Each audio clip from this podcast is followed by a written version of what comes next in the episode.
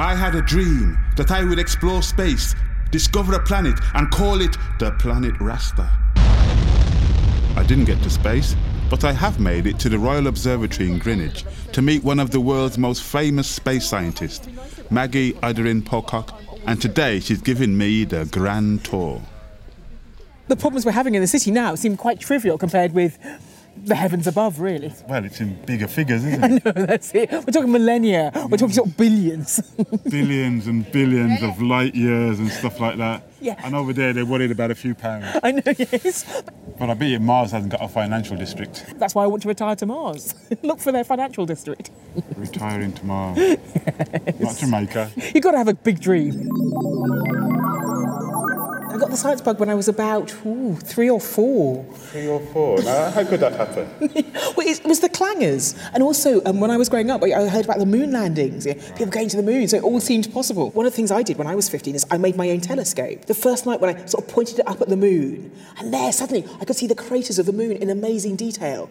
It's just like, wham, you, you get it. And how old were you when you said, right, you know, I'm going to really study this and look into it?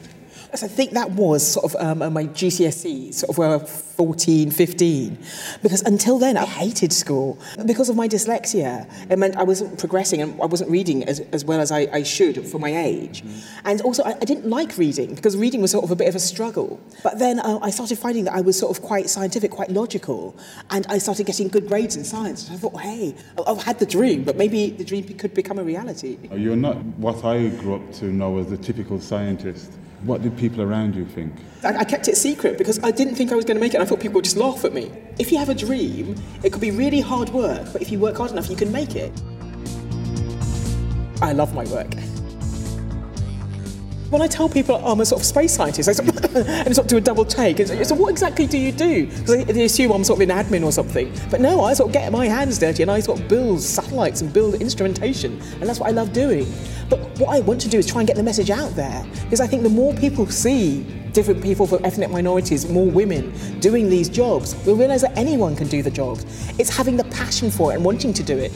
How would a young person that was inspired by you get into what you do?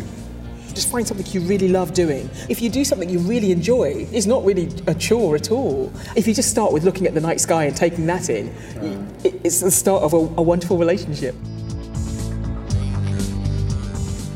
If you look across the globe, virtually every nation has a history of astronomy or, or, wondering what's out there.